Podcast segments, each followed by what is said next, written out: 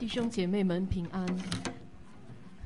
当我们刚才看到这位弟兄佑弟兄，他是孟加拉人，他在我们新加坡的孟加拉群体当中来服侍上帝。我们看到他为上帝摆上他的生命，在他有危难的时候，他仍然蒙着上帝的保守。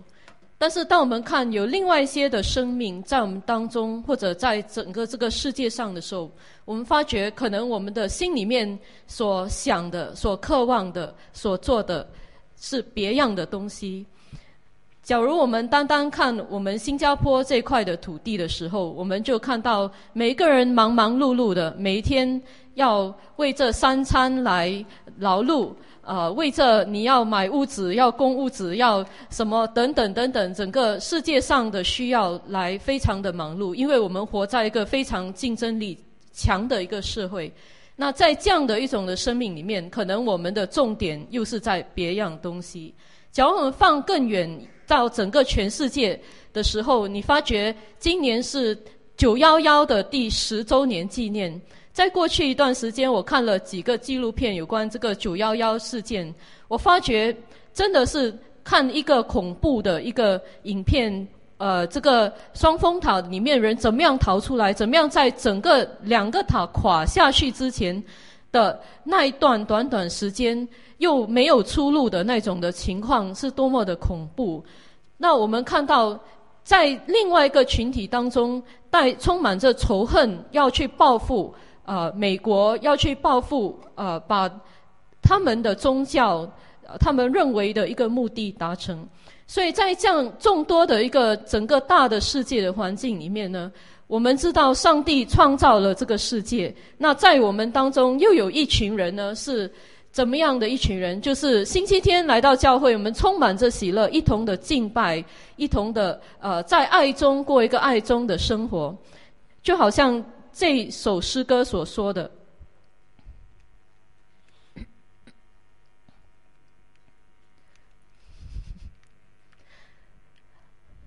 这一个又是另外一个片段，就是这里我们生生活在一个天赋的世界，我们看到天赋给我们满心的安宁，我们看到宇宙的这个花草树木，宇宙的一切的创造都诉说天赋的慈爱。我们也看到，就是天赋帮助我们胜过这个黑暗的势势力。我想，如果我们有一个鸟览的一个眼光来看这个世界的话，我们多少能够体验到我们的天赋的心情。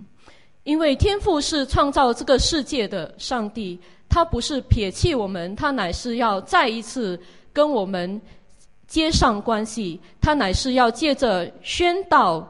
来使到我们再次回到他的那里去，所以我们今天要看一个主题，就是父神宣教的倡导者。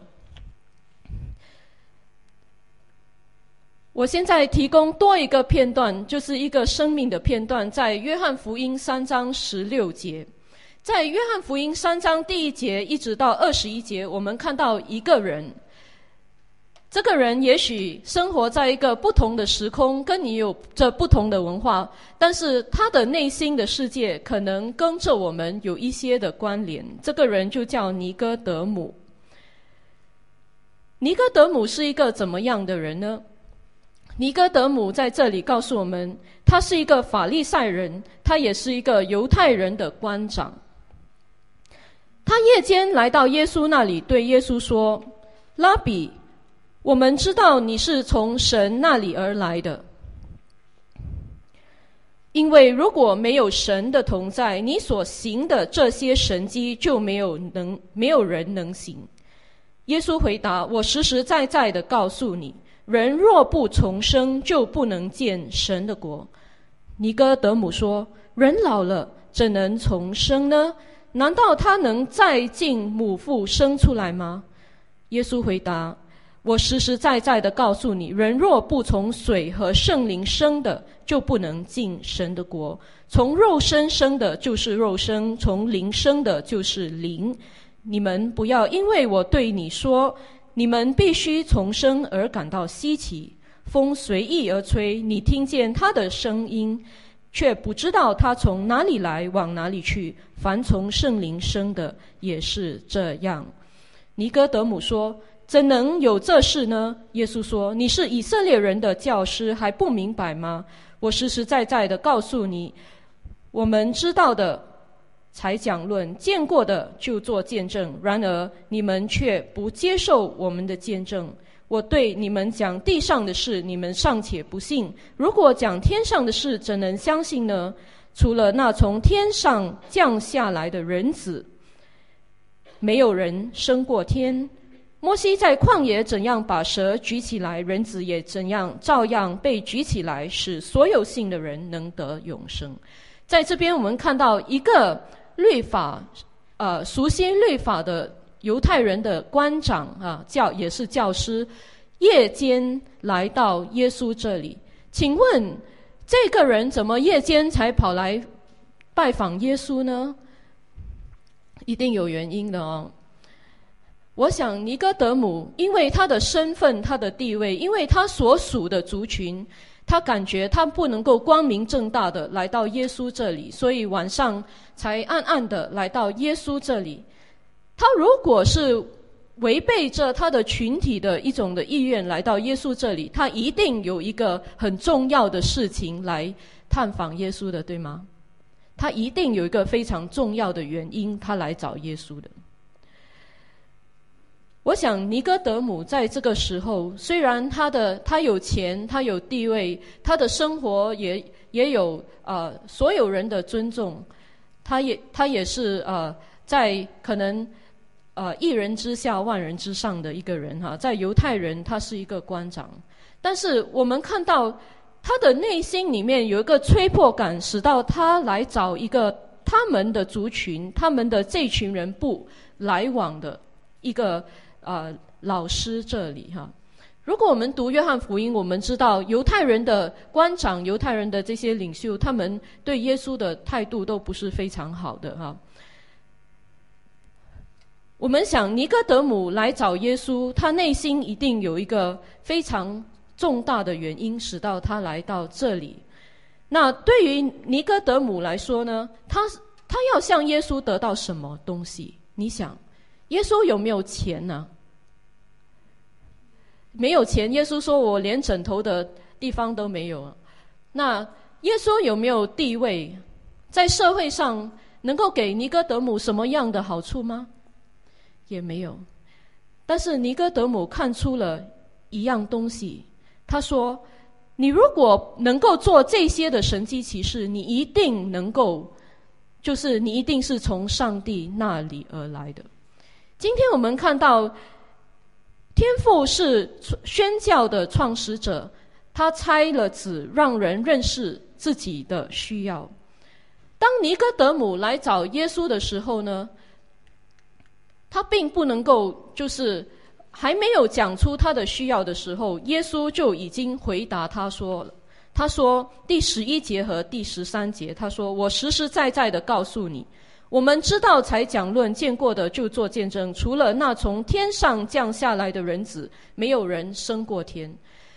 尼哥德姆找对了人，在我们这个世界上有很多的跟风的习惯，我们常常去不同的地方去学不同的一些的技巧，呃，教会怎么样增长啦？我们常常去跟很多明星。他们到处巡回演出的时候，我们喜欢去啊跟着他们哈，来就是体验一下他们给我们的一些心灵的一些帮助等等。但是呢，尼哥德姆这次来找耶稣的时候呢，他不是跟错了人，因为圣经告诉我们，耶稣说，那从天上下来的，又回到天上的，才能够就是啊讲论做见证，这见证是真实的。那刚才我问了大家一个问题：究竟尼哥德姆来到耶稣这里是要做什么？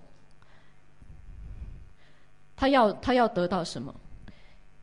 耶稣还没有在他问的时候就回答他说：“我实实在在告诉你，人若不重生，就不能见神的国。”尼哥德姆要的回答是什么？就是他要见神的国。但是对尼哥德姆来说，他没有想到耶稣的回答是另类的回答啊！他可能会想：好，你要见神的国吗？你就能够，你就要体验上帝的啊，在这个世界上所所经历的，能够做的一切大能。对尼哥德姆来说，重生呢，并不是他内心里所要寻求的一个答案。今天可能你来到教会，你来到这里是因为你想从耶稣那边得到一个。你对你人生的一个苦恼，对你人生的需要的一个帮助，这个就好像尼哥德姆来到耶稣这里。对尼哥德姆来说，神的国是一个地上的国，因为他是这个国度的这个民族的一个官长。他来到耶稣这里的时候，他就在想说：我们犹太人，我们以色列人，怎么样能够脱离罗马帝国的统治？我们现在是一个亡国奴，我们没有自己的，呃，能够自己，呃，管理我们自己的这个国家的事情。我们在罗马的这些，呃，呃，皇帝、罗马的这些官长底下，我是一个官长。那上帝，你的国在以色列这个国家什么时候才能够成就呢？但是耶稣对他的回答是说：“你若不重生。”就不能见神的国。他来到耶稣这里要找这个世界上的答案，但是耶稣跟他说：“你要找的不是属于这个世界上的事情，你的需要就能够得到满足了。”人若不重生，对于尼哥德姆来说，这个重生是什么意思呢？他完全不能够理解。因此，上帝把耶稣派到这个世界上，要使我们跟尼哥德姆一样，深入的看一下我们的生命，我们真正需要的是什么？我们真正需要的是什么？你要解决你今天的困难，你的可能你跟你的家人相处的不好，可能你在你的工作上得不到别人的尊重，得不到你该有的一个回报，可能你在。你的内心世界里面充满着苦恼，可能你觉得，如果我有多一点的钱，我就会过得更好。我每天都努力的去赚这个钱，但是耶稣今天要对我们说：，假如我们不重生，我们就不能够见到神的国，我们就不可以得到我们要得到的那样的一个完美的呃理想的一种的状况当中。那我们看一下尼哥德姆和耶稣的这个对话，在第三节到第九节，我们看到一个来往的一个呃一种的情况，就是开始耶稣就讲我你若不重生，就不能够见神的国。尼哥德姆的回应是什么呢？尼哥德姆的回应就是说。人怎么能够再重生呢？所以尼哥德姆并不理解耶稣的这样的一种的，嗯的意思哈。然后耶稣又在重复的说：“你若不重生，就不能够见上帝的国。”而且耶稣还解释什么是重生，是从灵和水生的。对于这个。尼哥德姆来说，从水生可以明白哈，因为犹太人如果他们要加入犹太人的群体，他们必须要受洗，就好像施洗约翰在约旦河的时候，为那些还没有相信，就是还没有归入犹太教的人来施洗一样，他们要进神的国，他们要施洗。但是对尼哥德姆来说，他没有想到说他的灵要怎么样的能够被重生过来哈。今天，上帝给我们一个新的眼光来看我们的人生。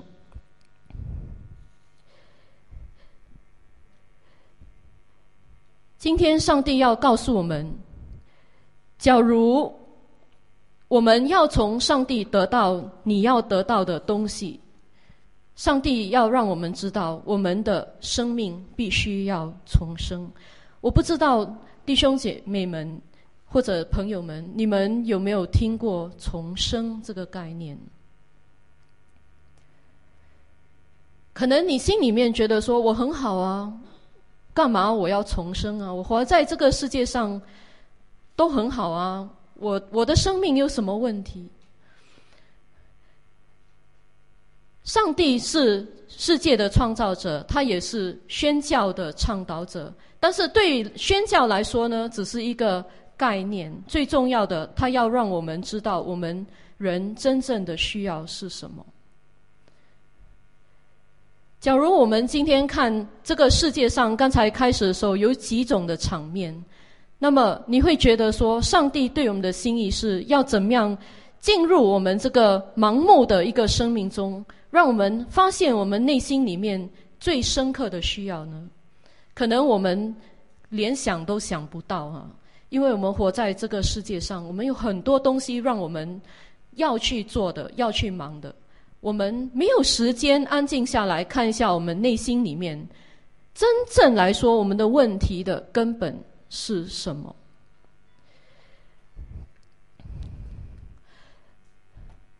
这里有一个狼人呢，他是这个新闻是在二零零七年的十二月二十一日报道的。这个狼人是怎么样的呢？他被发现的时候，他是活在一个。呃，狼的一个狼狼圈子里面呢，那它的特征是怎么样？它的牙齿非常的尖锐，它的脚呢，你会看到它脚趾哈。据当时的人发现它的来说呢，它的脚趾好像狼，好像爪一样。那当他被带到医院的时候呢，他吃东西就好像狼吃东西啊，狼吞虎咽呢。那他走路呢，就是呃，曲着他的这个这个膝盖，这样蹦蹦跳跳的。当你跟他说话的时候呢，他什么反应都没有。结果这个狼人趁着呃护士不在的时候就逃走了。今天我们会不会好像一个狼人一般呢？我们在这个世界上活着。我们虽然有上帝的这个生命，有上帝给我们的这个意识，但是我们所看到的，我们的眼光所能够及的，都是在这个狼的圈子里面。今天，我想，虽然上帝要整个世界的人都认识他，无论你是恐怖分子也好，你是在股票行里面，呃，二十四小时工作的哈，尝试去。啊，买卖股票的人也好，无论你是在教会里面已经好多年的人也好呢，宣道的其中一个重点就是上帝介入我们的生命当中。用的经历使到他能够看到一个新的层面，他今天是一个新的人，他有一个新的面貌，他有一个新的体验。他对上帝在他生命中有新的目标的那种的意识，但是对于我们来说呢，我们是一个旧的人，我们没有新的面貌，我们的心态是一样的，跟我们十年前是一样，我们的生活所忙碌的，我们所看到的一切都是一样的。今天上帝要不但是要介入整个世界中，他也要介入到我们个人的内心的世界里面。假如我们的生活好像一个狼人一样的，我们完全没有人的意识，就好像我们今天是一个人，我们完全没有神的意识一样。但是耶稣对尼哥德姆的这种同样的状况，也是有同样的一个回应，就是我们若不重生，我们就不能够见到神的国，我们不能够来到一个美好的一种的。我们的理想，上帝要给我们的理想的境界。我想问在座的弟兄姐妹们，就是你们知道你们都重生了吗？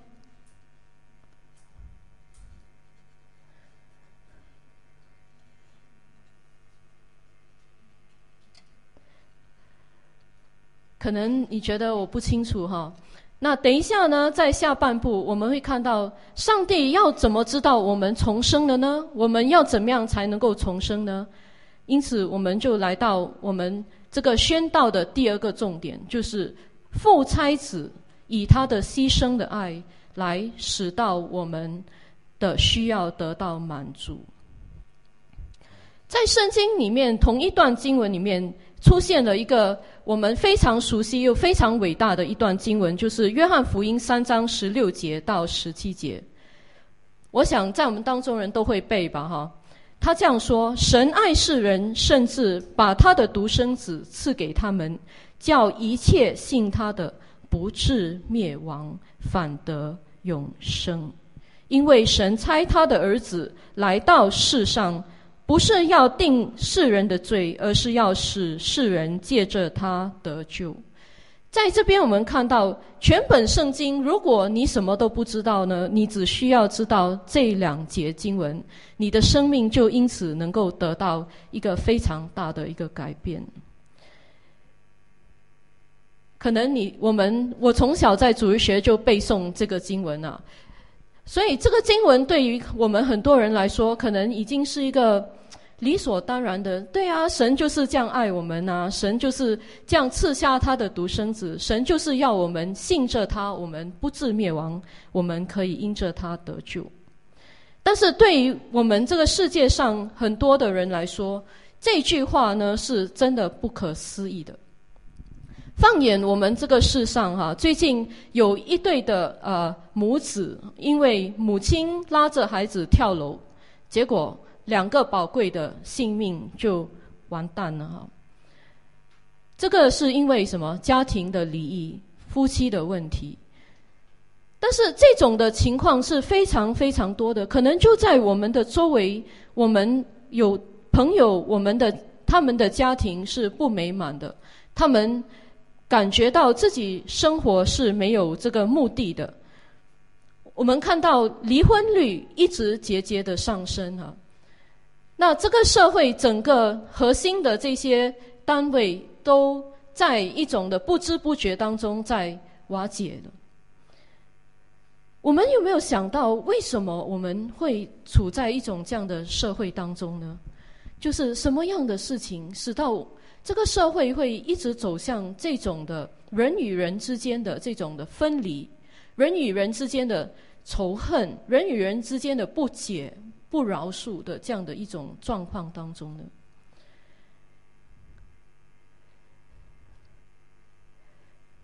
我想，就是因为人世间没有体验到真正一个无条件、不计代价一个。虽然被反对，但是却仍然宽恕的一种的爱。你想，你信了主以后，你第一个最大的转变是什么？你第一个最大的转变，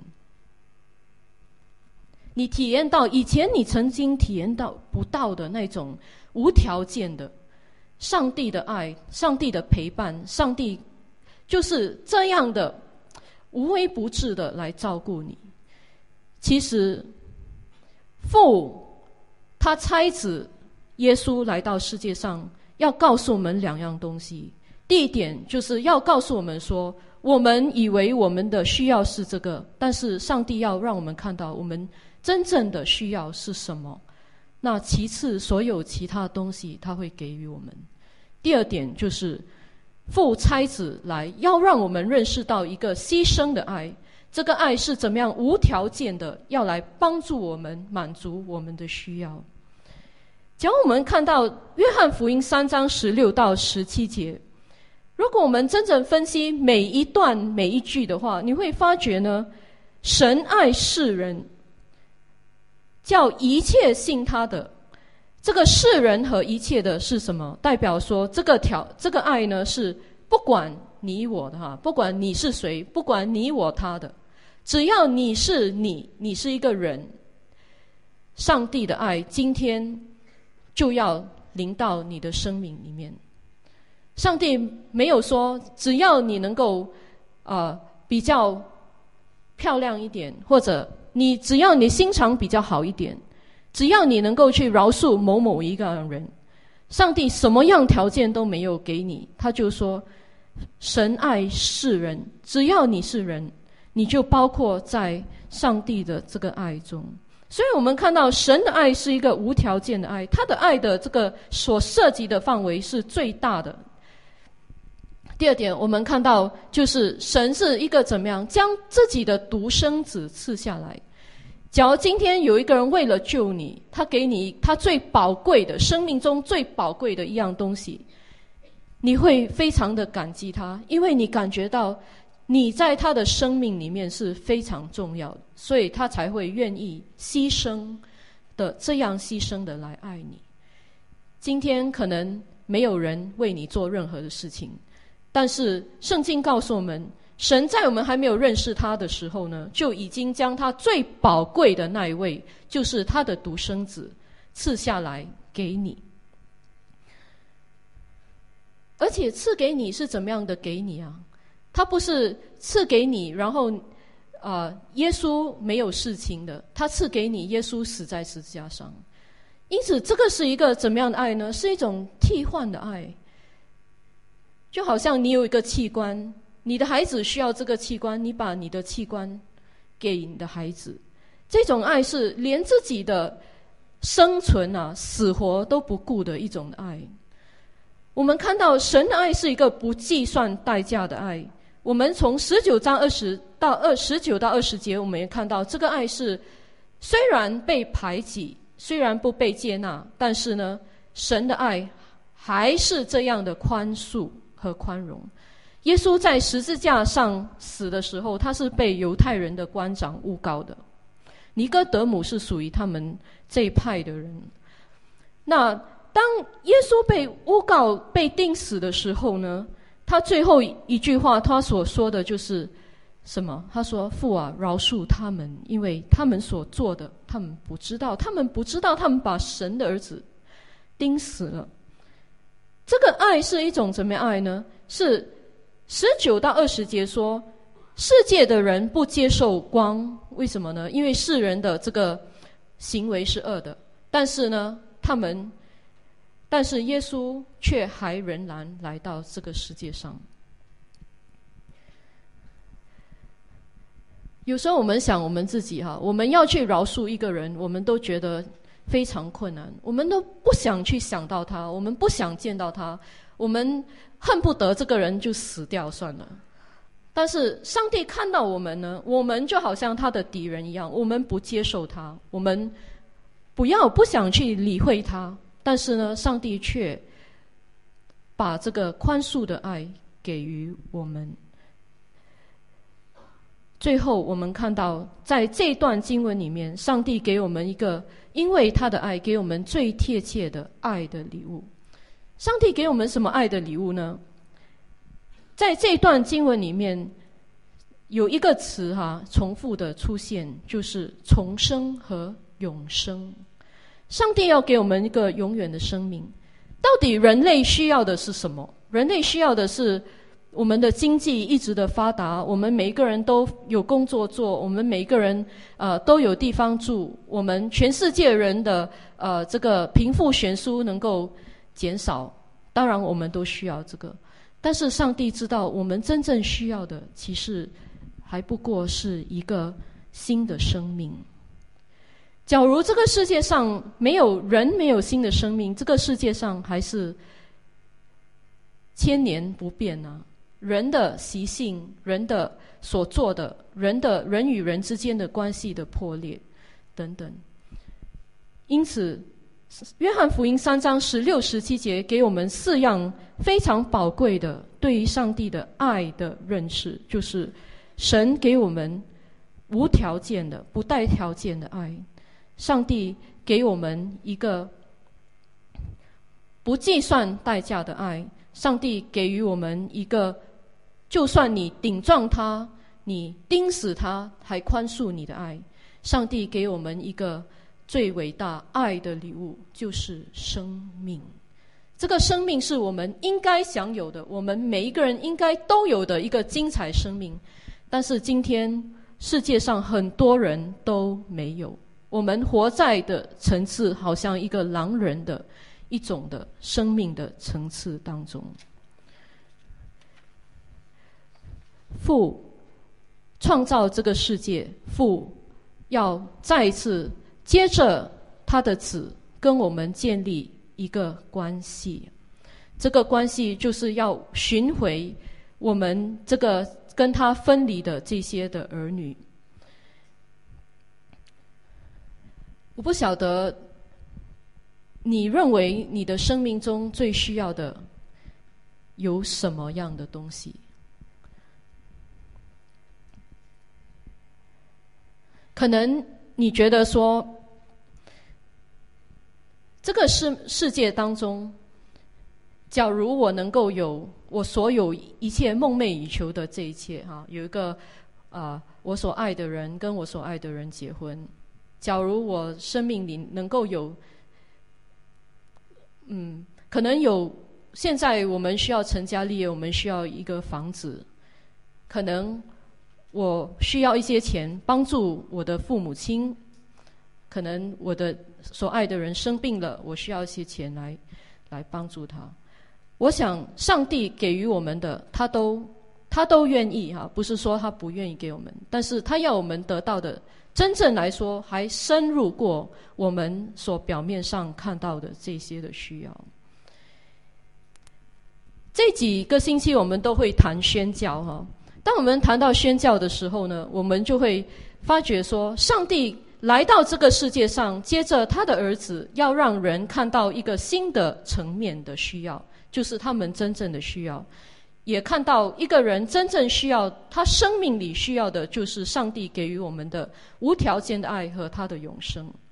在我们当中有许多的也人已经在做宣教士的工作，可能你常常星期天到客工的地方，你去跟他们布道；可能你在你你的医院里面呢，你为上帝来分享他的福音。可能你开放你的家庭，让别人能够来到你的家里面来体验上帝的爱一点点啊。我们没有上帝完全的爱，但是你可以给他一点点的上帝的爱。可能你都在做这许许多多的这些事情。身为上帝的一个传道人，一个代表，我们要做宣教的时候，我们常常都不忘记上帝无条件的爱，上帝。不计算代价的爱，上帝宽恕的爱。但是，当我们真正要实行出来的时候，你就感觉你好像心而心有余而力不足，对不对？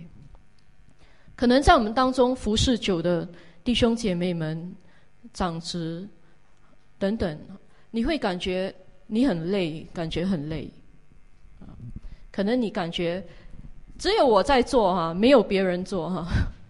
可能你感觉你就好像这个以利亚一样，你跟上帝说：“上帝啊，只剩下我一个人在这边跟这些巴利先知在那边搏斗。”可能你内心里开始发出了一些的怨言。可能你觉得说：“为什么他不做多一点哈？为什么这个人没有？”没有体恤哈，我的困难等等。今天父要怎么样对你回应你这样的一种的心情呢？我想神不勉强我们，他也不要我们累坏了哈。神要我们好好的再一次来体验他的爱、他的供应、他的关怀，再一次放下你的。工作再一次的停顿下来，再一次的去思考，让上帝派他的天使来帮助你，使到你的这个侍奉的这个能力能够再一次的恢复过来。我想，上帝就好像接着耶稣一样，他来到尼哥德姆这里，让他知道他内心里真正的需要。他也让尼哥德姆知道，他的生命需要在更新，需要在得到上帝的一种的重生。今天我想用一首的诗歌哈，来嗯跟大家来共勉。这首诗歌里面提到上帝的爱，让他的爱来围绕你，让他的爱来充满你的心，使你的心灵得到满足。让他来担当你一切的忧虑，让上帝将他的圣灵赐下，使到你的生命能够得以完全，得到生命的改变。让他的爱能够来医治你破碎的心灵，让他的爱能够带领你进入永生的生命当中。让我们一起的来思考，我们来到上帝的面前，让主的爱再次的能够来滋润我们的心，将我们的一切的重担交给他。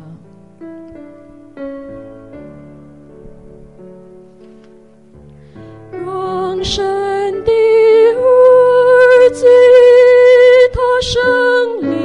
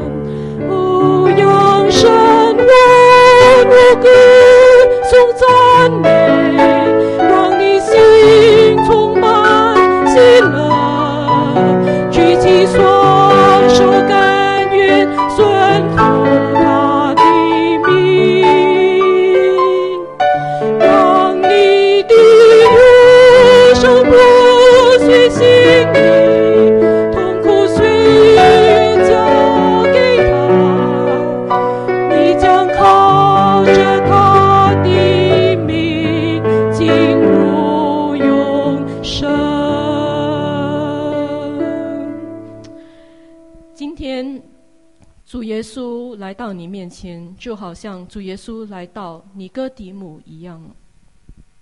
尼哥底母来寻求耶稣的时候，他是为了世界上的、政治上的需要，为着他自己的民族的需要来求告主耶稣。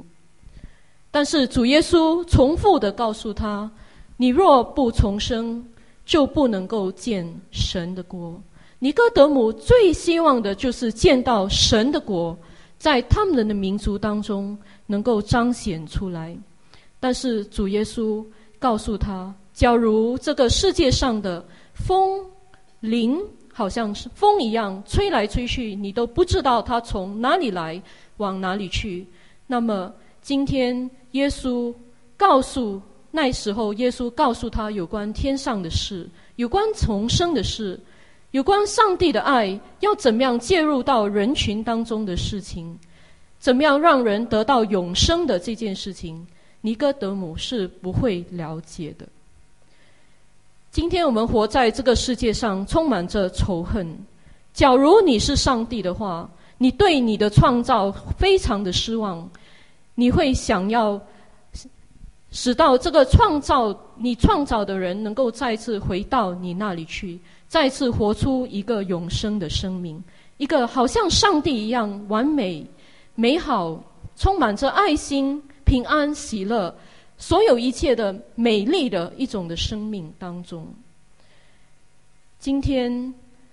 主耶稣不但是要使到我们周围的人群当中得到他的这份的爱，了解人世间最重要的是什么，但是主耶稣今天也要先来到我们的内心世界当中，让我们真的得到他要给我们的一个重生的生命。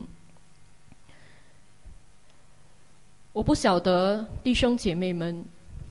主耶稣在十字架上牺牲的这个爱，上帝所赐给我们永生的礼物，跟我们有没有很大直接的关系？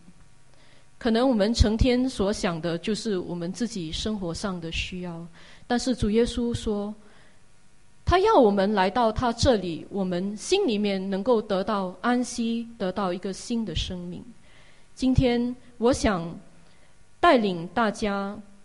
在我们宣教的这个讲座的这些几个星期的这个开始，我们自己先得到上帝给予我们的，就是神拆下来他儿子，让我们看到我们内心的需要。神拆他的儿子来，要让我们看到上帝要用他的爱来满足我们的需要。我们来做，一起做一个祷告。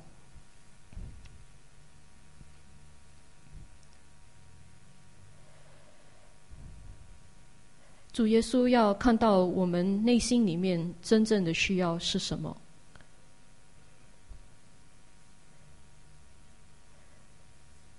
我们带到他面前的祈祷，我们的渴望，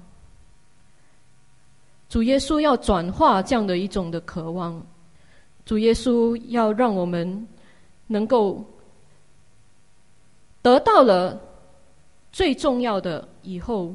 主耶稣要将我们所要的给予我们。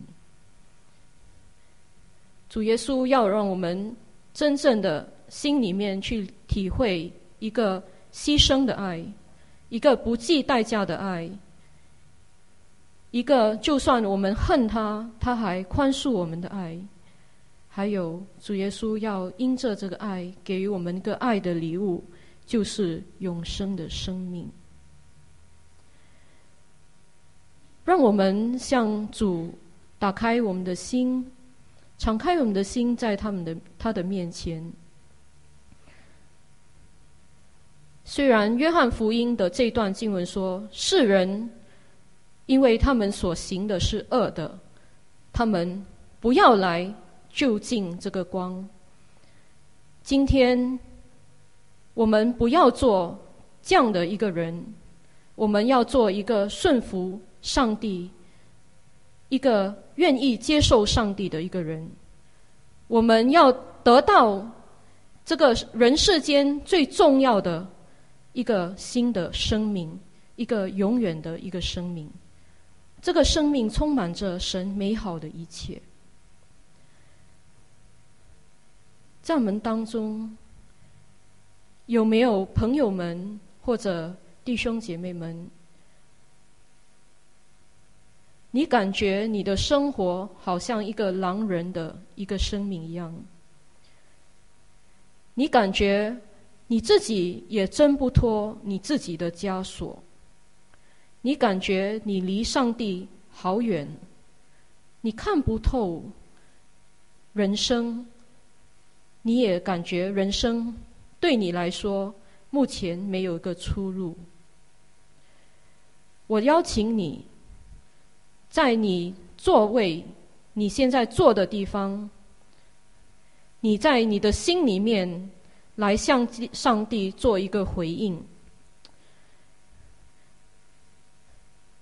对于上帝差他的儿子耶稣基督来到人世间，在历史中来传扬对人最重要的一篇的信息，你愿意向上帝来做一个回应？